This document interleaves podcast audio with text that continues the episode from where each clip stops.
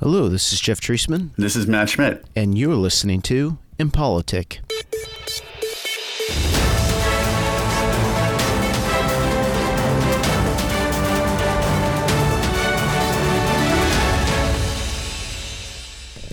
During the presidential debate in September of 2020, Trump equivocated when pressured by moderator Chris Wallace to denounce white supremacy and militia groups.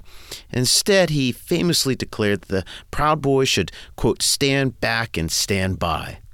Immediately after his failure to denounce white supremacy and militia groups, Trump went on to state that Antifa is, quote, a dangerous radical group. Let's listen in.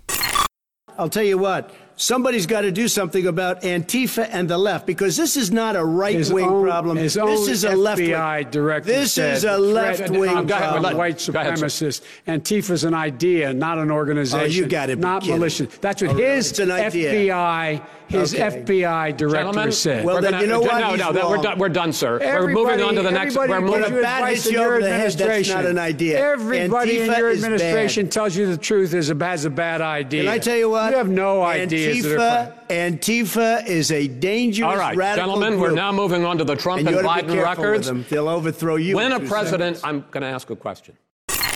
To help us make sense of this debate, we are joined today by Dr. Anna Meier, assistant professor in the School of Politics and International Relations at the University of Nottingham. Her research focuses on terrorism and how policymakers conceptualize, define, and understand terrorism. Her current book project, The Idea of Terror White Supremacist Violence and the Making of Counterterrorism, uses interviews and fieldwork to investigate the persistent lack of policy responses to white supremacist violence. Professor, welcome to Impolitic. Thank you so much for having me, Jeff. So, our first question is simply what is Antifa? Is it an organization, a philosophy, or an idea, as President Biden suggested in the clip we just heard? How would you define, conceptualize, and even explain Antifa for those listeners who may not be familiar with it? Sure, good question. So I think Antifa is best described, and I think members of various anti fascist movements would agree, is that it is best described as a movement. There is no overarching anti fascist group. Uh, there isn't an organization that dictates anti fascist goals and ideology. Uh, it's a movement, it's a broad movement, and it, in the United States, really derives from a group called Anti Racist Action, which was active in the late 80s, early 90s, and that grew out of the hardcore punk scene in the Midwest, um, some anarchist organizing that was happening in the Midwest, and proceeded to spread to various organizations nationally. Now, that said, I would stress that these organizations are all very autonomous from one another. They might share a broad ideology, um, but there isn't, again, an overarching anti fascist organization. Um, it's a term for a broad set of ideological commitments to anti racism, um, anti fascism broadly defined, so against government oppression, especially along racial lines, um, against efforts by particular government entities to suppress free speech, freedom to protest, those kinds of things. It is largely a leftist movement. Um, which I think comes from the fact that it gr- grows out of anarchist, socialist, et cetera, organizing, um, but is committed to broader anti fascist ideals that I think a lot of people can commit to, which is sort of where you see the label being much more broadly applied in the aftermath of the Unite the Right rally in Charlottesville in 2016, and then, of course, uh, the racial up- justice uprisings following the murder of George Floyd in summer 2020, where a lot of what, whom we might call run of the mill liberal or leftist protesters or people who were out protesting police brutality adopted the label of anti fascist or Antifa for themselves. And I think that's a commitment to a broader anti fascist ideology, not necessarily the ideological tradition of groups that might identify with Antifa. Um, but the distinction there is quite semantic, I think. Um, and we can trace this movement to this sort of larger historical ideological genealogy that comes from anti racist action and from some older groups in Germany as well, but also think about this sort of broader commitment to anti fascism that I think a lot of people, whether they identify with the movement or not, can find some common ground with. So, is there a difference? And I don't know, but is there really a difference between um, those who uh, ascribe to Antifa either as a philosophy or as an independent cell uh, in Europe versus the United States? Are their goals very similar, or are there any sort of characteristics that might differentiate between them? The sort of starting points, I think, historically are different. And I would stress that a lot of the anti fascist groups that exist in the United States and Canada nowadays, while they may share terminology with European groups, are not organizationally linked to these historical groups. So the term Antifa actually comes from a group called Antifaschistische Aktion, anti fascist action, easy translation, um, that was active in Germany in the early 1930s. And it was a project of the Communist Party of Germany, um, or the KPD, that originally was sort of set out to be both against the Nazi Party and other liberal, socialist, democratic parties, basically any party that was not pro Soviet. Over time, that changed. Um, and before World War II, um, anti fascist action in Germany was really focused on work, working against the Nazis um, and militantly working against the Nazis. Um, World War II happens, that all goes away. Um, but some groups spring up again after 1945. And there is, to, di- to this day, a relatively robust anti fascist network in countries like Germany and in other European countries. That's not super closely linked to uh, US and Canadian groups, at least not in terms of like they're not part of the same sort of organizational exchange. There are certainly ideological similarities, um, but you've got groups in Europe really coming out of a communist tradition, and you've got groups in the US coming out of an anarchist tradition, some of which is also communist socialist, um, but not necessarily. I do think I'm splitting hairs a little bit here, um, but since we're going to go a little bit deeper into the trajectories of these groups, that's sort of how I would characterize the differences. So, one of the ironies here, I think, of Antifa is I think you can categorize it as leaderless resistance, which, as you probably know, is somewhat ironic, if that's an appropriate characterization, is somewhat ironic because that was a term that was coined by Louis Beam, mm-hmm. who was obviously a Klansman and, and leader of the Aryan Nation. Um, would that be a, a, a, an appropriate characterization of Antifa of leaderless resistance that they it's not this coherent hierarchical structure, but they have these independent cells that certainly do organize independently? Hmm. So I, am trying to get past my initial, and you noted this, my initial sort of um, dislike of the term leaderless resistance because it comes from the white nationalist tradition. Um, and we can think about that particular concept um, of something being an organization or movement being much more loosely networked um, without thinking about necessarily the genealogy back to Louis Beam. Um, I mean, I think that there are certainly similarities in thinking about this as a relatively leaderless movement with some common goals across different organizations. I'm not sure that I would describe them as cells because that to me suggests an overarching organization. Um, so, for example, if you were thinking about a group like Al Qaeda having cells in various countries, there is an Al Qaeda Central that is to some extent setting overall ideological tones, to some extent directing activity in other places. Um, and that's just not the case uh, with anti fascist groups and with um, movements that identify with Antifa.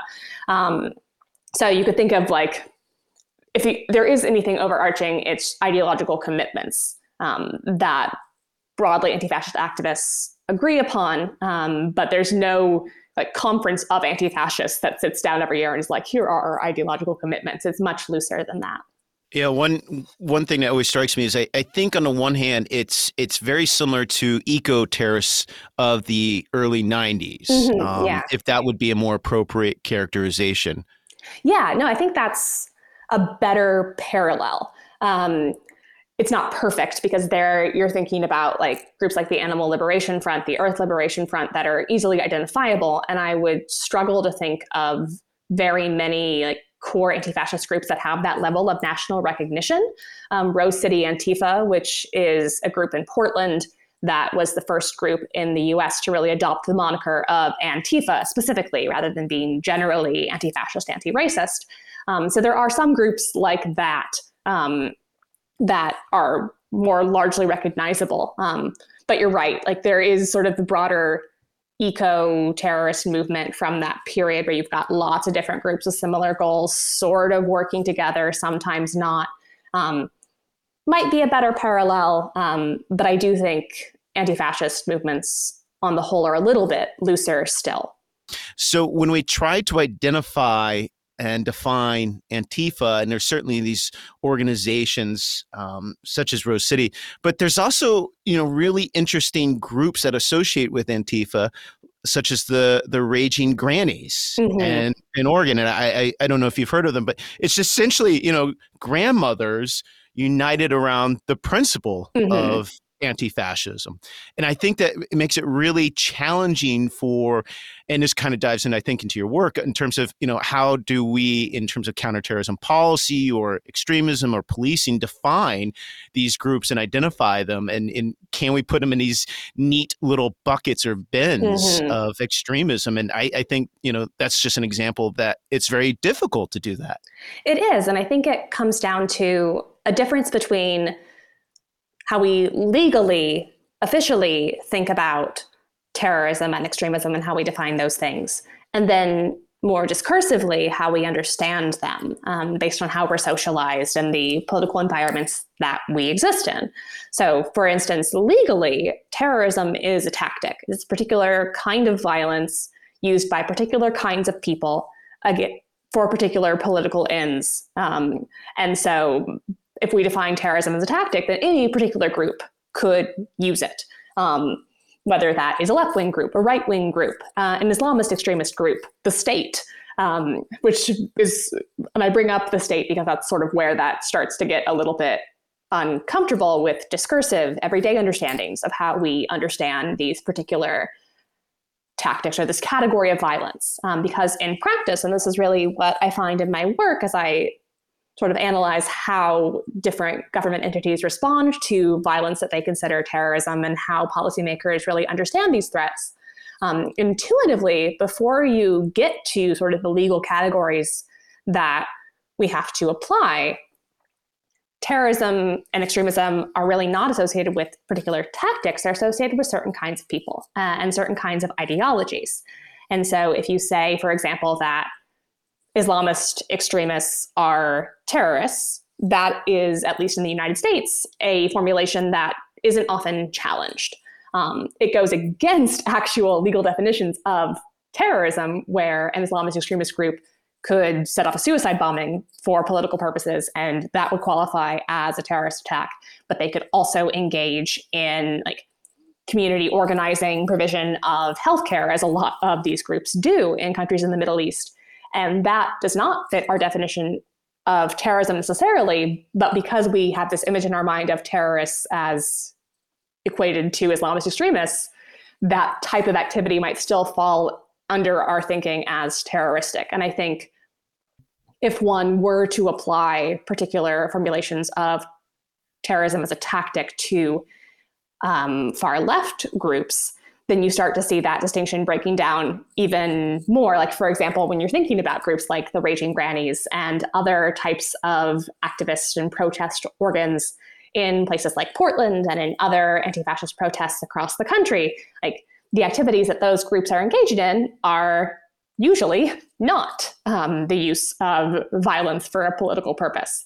Um, the right to protest is enshrined in the Constitution, and everybody has that right. And that's not terrorism at least not if we don't define like particular groups as being terroristic.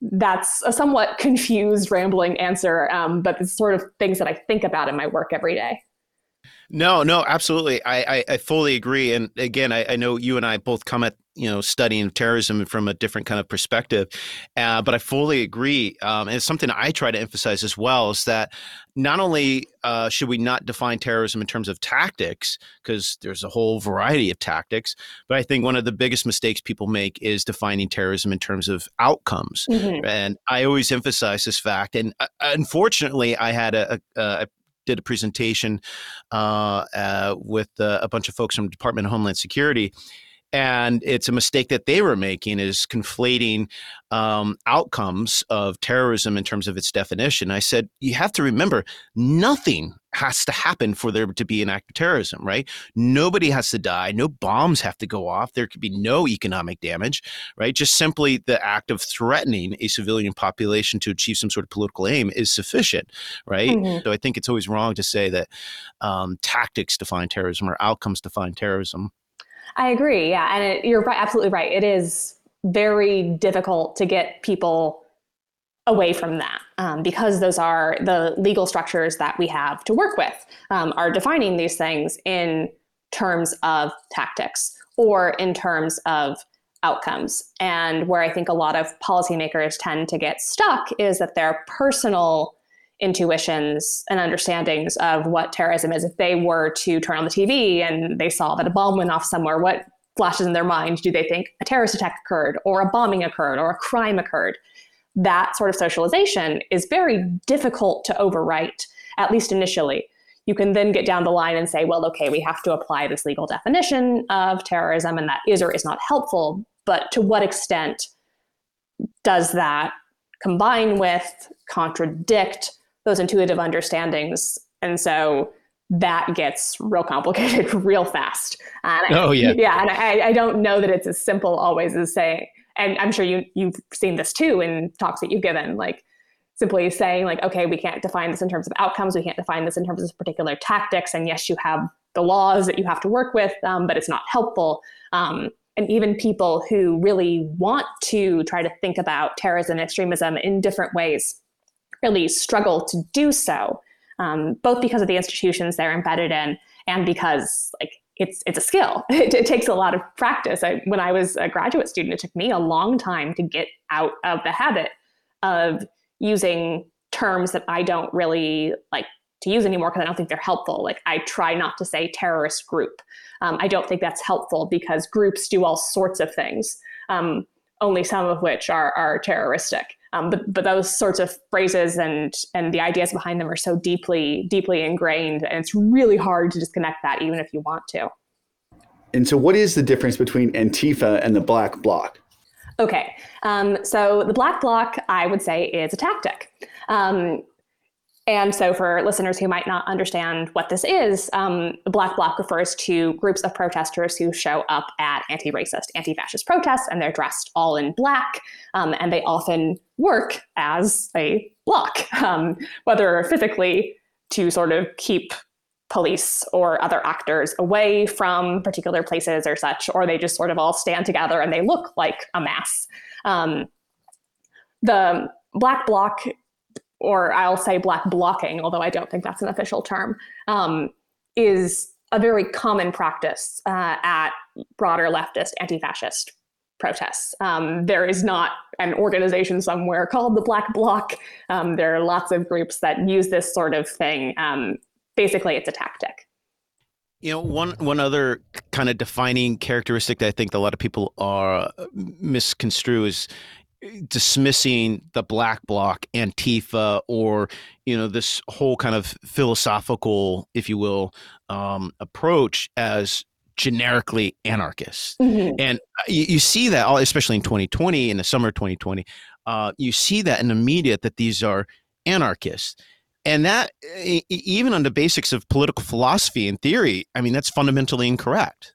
Yeah. So some are. Um, and the anti fascist tradition comes out of a lot of anarchist spaces, or at least anarchists were quite fundamental in forming a lot of initial anti fascist groups, movements, etc., in the Midwest back in the late 80s, early 90s. Um, but not all anti fascists are anarchists, and not all anarchists are anti fascists and especially as we see the label being applied or claimed more broadly by all sorts of leftist protesters, um, that I think we really have to question. Like, yes, there are some historical linkages, of course, between anarchy, um, anarchists, and anti fascist organizing. At the same time, the movement is much broader than that, and it would not be correct to say that these are two synonyms describing the same sorts of people. Let's go back to tactics. Yeah. And I know we've already picked on that quite a bit. What then are the tactics of Antifa as a, as a whole? And I know it, from my understanding, it's extremely broad. And Mhm. I, I think I read a study at one point that a scholar had carefully cataloged every activity, quote unquote activity or or um, uh, tactic associated with Antifa, uh, all these events, and he found that roughly like ninety percent of what Antifa does is is actually doxing Mhm. or revealing um, identifiable information of uh, right wing extremists and neo Nazis and and and fascists, etc. online. I mean, that is uh, essentially the bulk um, of what Antifa supposedly does. Can you talk about that? Yeah, no, like that aligns perfectly with my understanding of a lot of what the movement does. I think that a lot of the publicity that other tactics, such as protests and such, have gotten in recent years is a result of Unite the Right and responses to that, and the racial justice uprisings of summer 2020 and responses to that.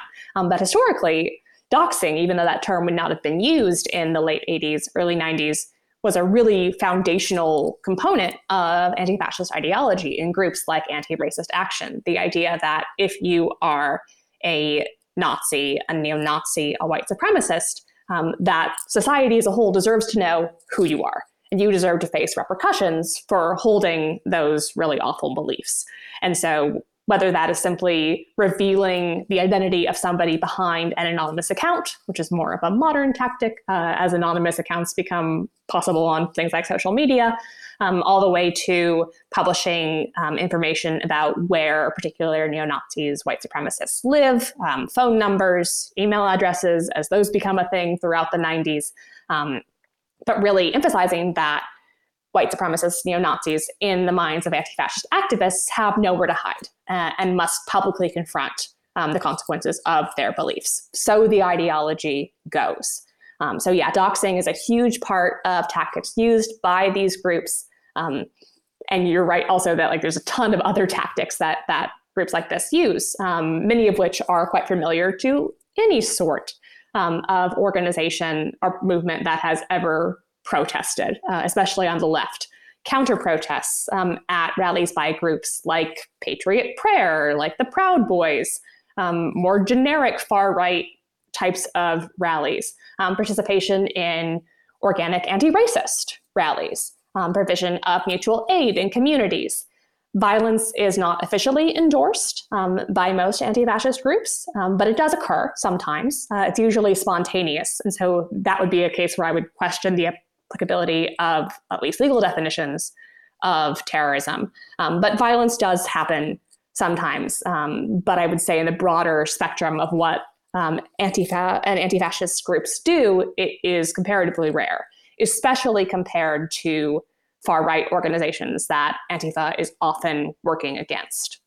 So I, I actually want to pick up on that because again, you and I, I think, approach uh, national security differently in terms Mhm. of our kind of views of national security. But again, um, it's very interesting. I think we do agree on that last point about definitions of terrorism being applicable to Antifa. I, I would not, from my reading and understanding of the legal definition and even theoretical definition of terrorism, would not apply it to Antifa.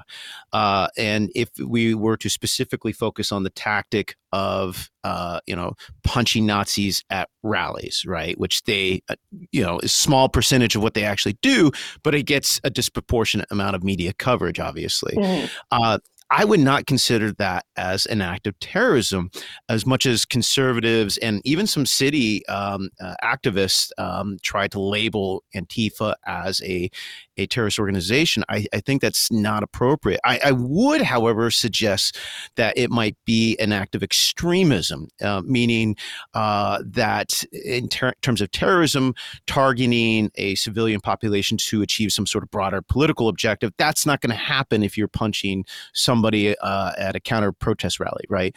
But that would be an act of extremism in a sense that you're targeting them for their beliefs. Um, would would you agree with that kind of argument that it's not terrorism? Sucker punching is more akin to extremism. That's interesting because the way that I think about extremism, which comes out of work by people like J.M. Berger um, and other people working on white nationalist, conspiracy theory, far right, et cetera, kinds of groups is that extremism is broadly understood as a descriptor of ideology. Uh, and so, in reference to what we might consider the mainstream, an extremist would be somebody who holds beliefs that are counter to that. Um, which encompasses a wide range of things. In the United States, a socialist is technically, definitionally, an extremist, which I think is very interesting now living in Europe, where that is not the case uh, because the positioning of the mainstream or the center is different. Um, we might then distinguish between extremism and violent extremism, so people who act violently upon beliefs that are deemed extremist, depending on who decides where the center or the mainstream is. Um, so if we're thinking about an action like an anti-fascist protester punching a Nazi or throwing a milkshake um, at a far-right troll, um, letting my political bias get in there a little bit for a minute, um, then is that an act of extremism? I, I, don't know because extremism to me it references beliefs rather than the actions that one takes on behalf of those beliefs. Um, it is certainly um, a particular protest tactic. I would I might say. Um, whether it's productive or not, I think is a separate question. Um, but I would agree, like it's definitely not terrorism. Um, is it extremism? If one ex- considers extremism a kind of action as opposed to a belief system, perhaps. Um, but that just may be a place where we think about these things differently. That, and yeah, I, I I struggle with it admittedly too, and I feel admittedly uncomfortable focusing on the punching of a Nazi at a kind of protest rally because again, it's only a small proportion mm-hmm. of of what they do, and um, I hate to perpetuate you know this kind of you know, disproportionate attention that the media gives on it, just as we're doing in this conversation. But I, I think it's critical because this is, you know, where a lot of uh, folks are trying to establish policies in reaction to Antifa. And I think if you're going to develop any sort of policy, you have to be able to appropriately define it. And, and in that vein, I want to be a little bit more provocative then and say, mm-hmm. okay, if we both agree that it's not terrorism. It may or may not be defined as extremism. Can we, and again, just to be provocative, mm-hmm. define it as a hate crime? In a sense, a generic definition of a hate crime is targeting uh, another citizen on the basis of race or religion or other ground, including political ideology. Would it be considered a hate crime for Antifa to target somebody based on their ideology of being a fascist? Ooh, so, okay, I'm going to sort of think through this in real time um, because my very strong instinct is to say no, but I want to think through why I believe that. Um, so, when, okay, so the formulation of is targeting somebody because they are a fascist a hate crime? I mean, that's getting very, it's running up against free speech protections, both the right to say whatever you want um, within reason. Um, and then the right to contradict that or come back against that. Um, and that gets into questions of what counts as speech. Um, is throwing a punch speech? Uh, I don't think so, um, but some courts would argue that um, physical action can be a form of speech. I think the reason that the sort of hate crime formulation bothers me in this particular context is because hate crimes as a legal category exist to protect marginalized people with less power. And generally speaking, the targets of anti fascist activism and occasional anti fascist violence are white, um, linked to the political establishment in some way, and often men. And in the United States to this day, white men, especially on the more conservative right, are not a marginalized or oppressed group. And so, in that case, the hate crime label feels a little bit inappropriate because it's not like there are power dynamics here that don't reflect themselves in an, a particular anti fascist activist targeting a member of to use very broad terminology, uh, the ruling class, um, privileged groups, people who do not face systematic discrimination and marginalization in US society. Let's actually kind of build on that a little bit. And so you you you say that you you your study and your focus of your research um, is to study what it means to quote unquote know terrorism when we see it, and then more importantly, who gets to side mm-hmm. right? I mean, this is this is certainly trying to define it and pin down Antifa. This is certainly in line with if uh, if with your research. Mm-hmm. Um, can you kind of expand on that in terms of you know what you think it's important for listeners and then more critically perhaps uh, policymakers to understand then about how we define uh, terrorism how do we um, um, you know kind of classify antifa and then subsequently formulate appropriate policies sure so let me start specifically with the Antifa example and use that to sort of broaden out to this question of how we intuitively understand terrorism and the implications of that for policy. So I think this conversation should we designate Antifa as a terrorist group? Should we think about Antifa as a terrorist group? Really started with Trump's assertion on Twitter, of all places, that he was going to do this. Um, and officially, he can't do that. Uh, no government entity can do that uh, for two reasons. One, in the United States, it is not possible to designate purely domestic organizations as terrorist organizations. It is legally not possible. Um, it is also not possible in this case because, as mentioned, Antifa is not a group. and so you can't designate an entire ideology or philosophy as terrorist. That is a First Amendment violation. Uh, so officially, you can't do anything about this. You can't legally designate it as terrorist. That doesn't stop people, of course, from talking about it as terrorist or extremist. And by it, you can mean Antifa, you can mean any other type of politically contentious violence or activism. Um, unofficially, this is a very complicated question.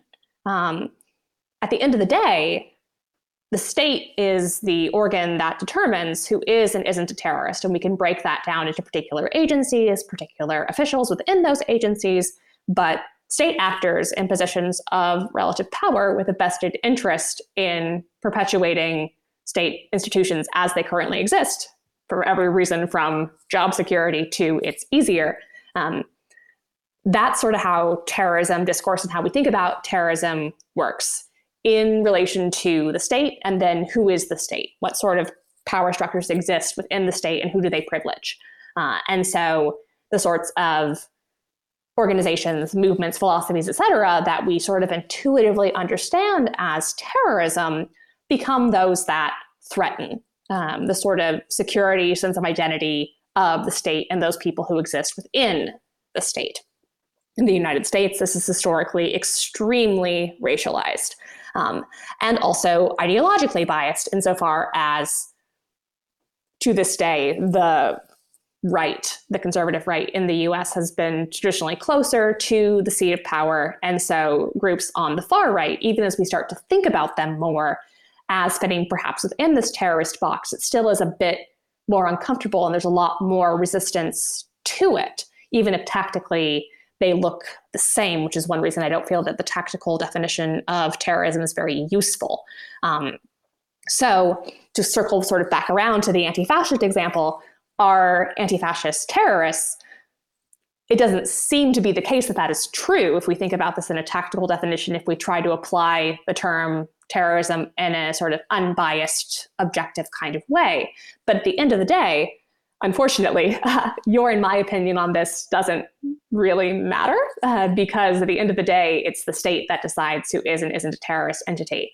And I think if we're going to really think about particular human rights implications of counterterrorism, counter-extremism policy, more equitable application of these policies, we really have to get to the root of the category of terrorism, which broadly is political contention that challenges the established power structures within the state, whether those are racial, classed, gendered, religious, ideological, and other respects.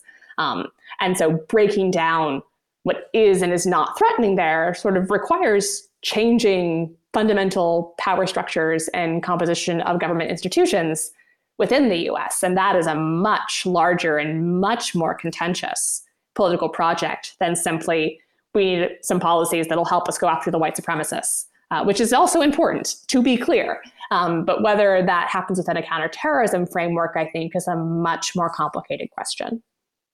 So let's let's hypothetically say, you know, if we set aside those larger uh, institutional challenges mm-hmm. um, and put that aside, and let's say that um, this administration or any other future administration uh, calls us up and says, uh, "Professor, uh, what would you suggest we do in terms of homeland security or counterterrorism policy or any sort of policy uh, recommendation would you make uh, vis-a-vis uh, Antifa? What would you uh, advise um, the administration? So, based upon the conversation that we've had here today and just broader analysis of anti fascist activism, Antifa doesn't belong in the counterterrorism space. It just doesn't occasional acts of violence that may seem premeditated or that have larger consequences, if we're going to need some sort of state response to that for public safety, then that could happen through any number of avenues that are not the counterterrorism space. Securitizing this issue and putting it within that space as terrorism, as this form of violence that we have constructed as the most extreme, the most threatening given the highest level of social opprobrium, that just doesn't seem appropriate. If the state is worried, this administration or particular government agencies, about particular anti fascist movements, about anti fascist protests potentially turning violent, I think a more productive course of action would be to look at reasons why those protests have sometimes turned violent. And systematically, the reasoning in pretty much every instance is because the protesters or activists that Antifa is there to counter protest against are far right activists who show up armed, who show up ready to cause trouble.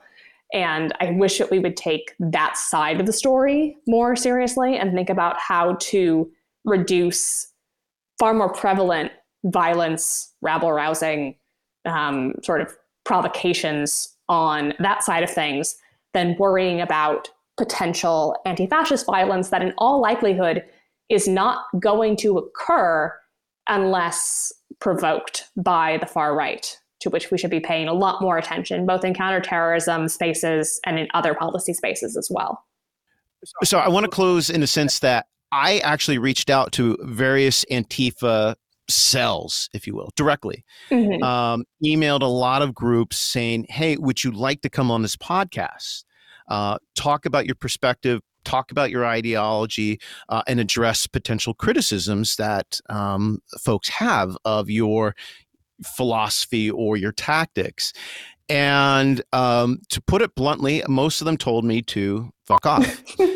and again, I, I, get the sense that you know they are not very pleased that I'm interested in having an intellectual and academic conversation. And I have to admit that that was very frustrating and disheartening.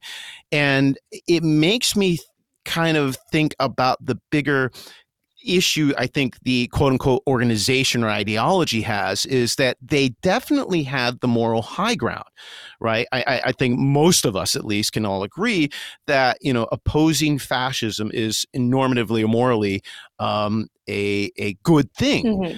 But I think they've lost kind of the the media narrative or the um, marketing narrative, in a more generic sense of uh, of how they publicize and present themselves um, by having a stance of not willing to even engage in academic um, and and you know a serious conversation. And I, I feel that they've lost they potentially lost some of that you know moral high ground by by doing this.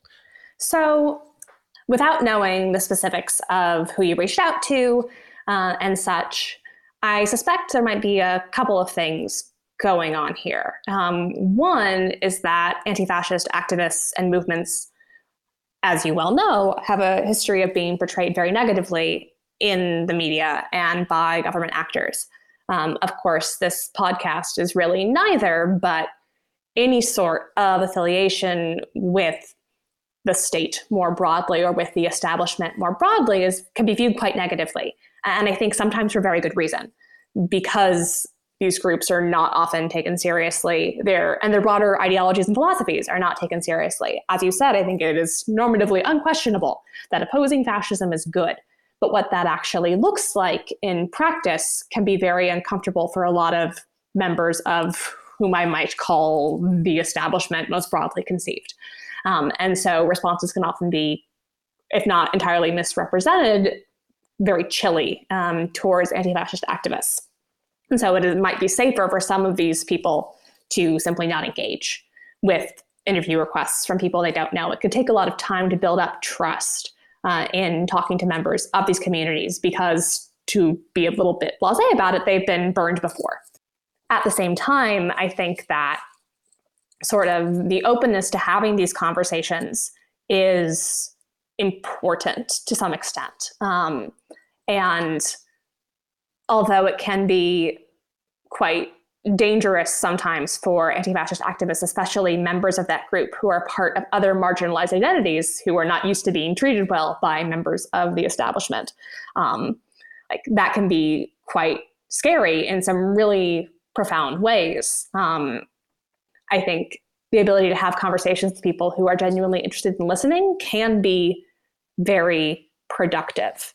Um, so I think reaching out to these groups, even though you didn't get the response that you wanted, um, in a respectful manner, like is not inherently a bad thing. And I'm not surprised that you got shut down.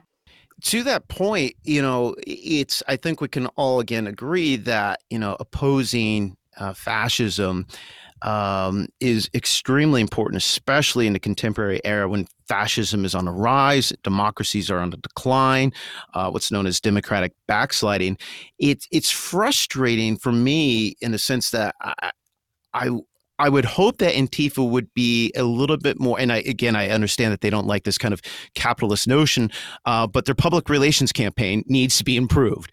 And I think that I would like to see them engaging in the public uh, a little bit more because it's necessary. I, again, I think they have the moral high ground, but they're losing that public relations narrative. And it's at a time that's so important uh, to counter this growth in right wing extremism today.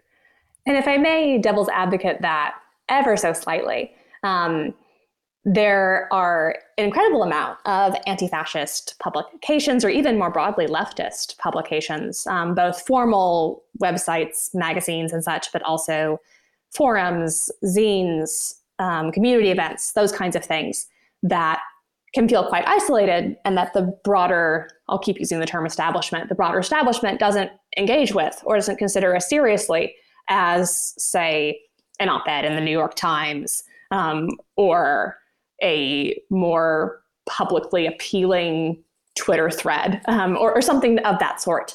And I think that is there probably a middle ground there somewhere? Yes. And also, folks who are really interested in learning about these movements could read some anti fascist publications um, or even not going all the way down the rabbit hole, um, but some publications more on the left um, that are perhaps not as well known but are quite prominent within leftist circles and have quite large followings.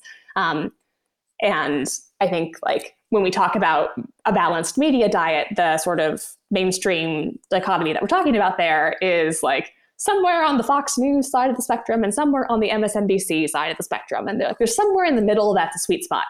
And that is a very limited view of the overall media spectrum. And there is so much more on the left and also on the right, but and here are my political proclivities. We don't need to read the Breitbarts of the world, um, but so much more on on the left that is out there.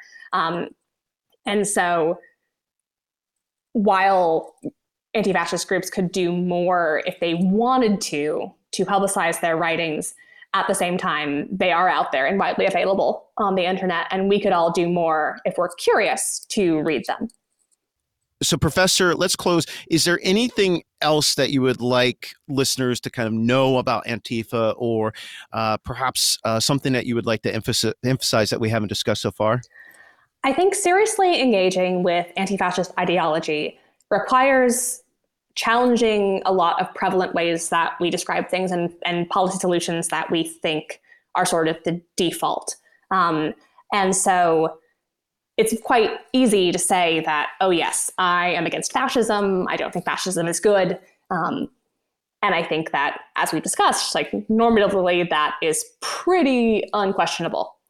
It becomes much more difficult then when we ask the questions of what is fascism? What does that look like? Um, and in, in what ways are policies and institutions that we might consider more mainstream, less obviously fascist things like, for example, police institutions? Um, in what ways might those contribute to particular orientations of fascism? In what ways might these be really oppressive in some cases? And I think that is where there is a lot of friction between people who might say generally, oh, yes, I'm anti fascist, and people who are really deep in Antifa and in anti fascist movements. Is how do we consider the state as an organ? Is the state as an organ inherently oppressive, in which case structural transformation becomes the imperative? Or are there recoverable aspects of the state that simply need to be reformed? And I think um, those are questions that those of us who are maybe a little bit closer to the mainstream really need to deeply engage with and really think through. Um, because otherwise, we're not truly understanding what anti fascist ideology, at least to the people who have developed anti fascist ideology, what that actually means, both in terms of beliefs and then policy solutions. Well, Professor, this has been, for me personally, quite enjoyable. Uh, I hope the listeners enjoyed it as well. And again, you know, talking uh, with somebody who has a different theoretical perspective on an issue, but interestingly, that we arrive at similar conclusions. Uh, I, I, found that really uh, fascinating and, and, just absolutely enjoyed this conversation. So, uh, thank you for joining us on In Politic. And thank you for having me. Now, time for the debrief with Jeff and Matt. I think one of the important considerations of of this this episode is you know one you know what antifa does um, that you know very small percentage of what they're actually doing is you know what's garnering media attention and you know sucker punching nazis at you know protest rallies. Uh, most of what Antifa does is is doxing, um, revealing you know uh, personal identifiable information online. And I think if you view Antifa uh, for some, if you view Antifa in that lens, it kind of changes the perspective of individuals and how we consider Antifa a terrorist organization, uh, what they do, whether or not it's a hate crime, or even if it Antifa is a, uh, a, movement for social justice. I mean, when you think about it that way, it's kind of like a you know like a Facebook group, right? Um, you know, doing all the doing all this doxing work and using the internet to you know pull out this information and and to out people. Um, yeah. seems much yeah. more to me like a social networking group. You know, a group of people on Twitter, right? than this threat to the republic, um, one way or the other. I mean, I, it makes me even wonder, right? I, I, still walk away from this going, is Antifa a thing, right? Does it exist in a cohesive enough way to call it Antifa? Yeah, because you you have these groups, you know, I, I, around the country that are organized under Antifa. Rose City, for example, uh, every major city uh, has some sort of you know relatively coherent you know organization in the sense that you know they have a media presence they have a twitter account uh, they have a website they have an email address on the other hand you know whether or not it's a hierarchical structure you know eh, not necessarily the case and that's by design um, and so you kind of come away eh, i think as the challenge that we talk about is how do we actually pigeonhole and identify uh, Antifa? But you know, the challenge in and of itself speaks to the challenge of counterterrorism policymaking in that you can't one legally define it as a terrorist organization, and, and two, it's just it's just not structurally possible in terms of the the policy domain. Yeah, I think that's a great point about you know about terrorism in this case, and I mean we we still have this question of like, is Antifa effective, right? Um, and and it's an important question for for terrorist studies because you have to say, well, if I organize in this kind of way, if I'm this loose, right, this flat of an organization, um, then then can I be effective uh, in, in ways other than what you know Antifa is doing? And and really, is Antifa being effective in driving the conversation anyway? I mean, I'm just I'm just not sure. I'm just unsold on Antifa as a threat because I'm unsold on Antifa as an effective organization. Yeah, there's a there's a journalist who wrote, you know, how do we understand different groups uh, in society today, uh, extremists on both the left and the right, and he says in order to understand these groups, you have to divide uh, and separate their means and ends. And for Antifa, the ends are quite noble, right? Um, uh, to the eradication or opposition to fascism. I think they have the the the, the moral high ground there. Um, then you have to unpack their means to achieve that end, right? And I think some would agree with the ends, but disagree with the means, such as using political violence uh, at uh, at protest rallies. And I think that's where uh, Antifa is really shooting themselves in the foot. Uh, and again, referring to it as an organization, whether or not it exists, but you know, Antifa as a whole is is kind of shooting itself in the foot when it it, it does that. It's playing into the hands of of right wing extremists who point out, you know, the the violence of the left, and that we need to label these organizations and these anti-fascist fascists or anarchists as terrorists. And, um, and I think they're doing themselves a disservice when they pursue these means. Yeah, I totally agree. But I, I go back to my comment before is I don't think there's a themselves that's there in the first place to harm, right? This is this is a Reddit sublist. And uh, yeah. and so you know who, who are they? In, in some cities they decide to do Nazi sucker punching, and in others they don't. Right. right? And is is Nazi sucker punching really political violence? Um, and and so I, I just think it's a it's a bunch of people who are first and foremost, I think, uh, anti-authoritarian. Let's put it like that. Uh, whatever the authority is, in some cases, uh, and you know, and and then there are many different things after that. And so Antifa in Portland is very different than and Antifa, you know, in Kansas City. Sure. Um, and they share some stuff. And so I just, I, you know, I think that they're background noise. I think that they they are one of a number of different movements, right? Um, you know, and I'm going to get in trouble here. To, I'm not. I don't mean to link them, but I'm going to say them in the same sentence, right? Things groups like like BLM is a movement, right? Mm-hmm. Antifa as a movement, the Greens or, or environmental, uh, you know, liberationists and terrorists, right, as a movement, all sort of create this background on a canvas. Um, but what's painted on top of that background are the real unified groups, the you know the Democratic Party or the you know the Green Caucus of the Democratic Party or um, you know, BLM as it exists as a as a movement to get specific people elected into office in, you know, Cleveland, right? Um, and so these groups are really important, but their effect on the atmosphere and on the politics of the United States is so widespread and so diffuse, really, as to be hard to measure. And I think that's unfortunate. Um, I, I, think there is an opportunity, an important opportunity, and and you know, like I said in, in, in the interview, is you know, I think they have the the moral high ground, but they're losing the PR campaign, and and the, that they don't want to speak to the media. They didn't even want to speak to us, right? I mean, we yeah. reached out to a lot of these, you know, supposed groups and or individuals associated with Antifa, and nobody uh, wanted to talk to us, uh, even as academics trying to have a serious conversation and uh, you know i think there's a space and an, an important area of uh, social discourse that they can fill and they're just not doing it uh, effectively. They're anti-authoritarian. We're authoritarians right here right? We have we have some power in society right? We have these these letters behind our name whatever they mean and i think they they militate in general. That's probably the only thing that i would i would suggest in my observation is common to any of the you know the subgroups calling them antifa calling themselves Antifa out there is that they are deeply skeptical of all forms of authority, whether it's academic authority or government authority or right wing or left wing authority. Um, there, one thing that helps define this group is sort of this libertarian ethos, which connects them to some of the right wing groups too. Uh, well, I think you, are absolutely right, Matt. Uh, I do want to thank everyone for listening to this uh, episode of Impolitic. Please be sure to like and subscribe for future episodes, and please be sure to give us a rating as well. It really helps us out. Thank you very much, everybody. And until next time, thank you for listening.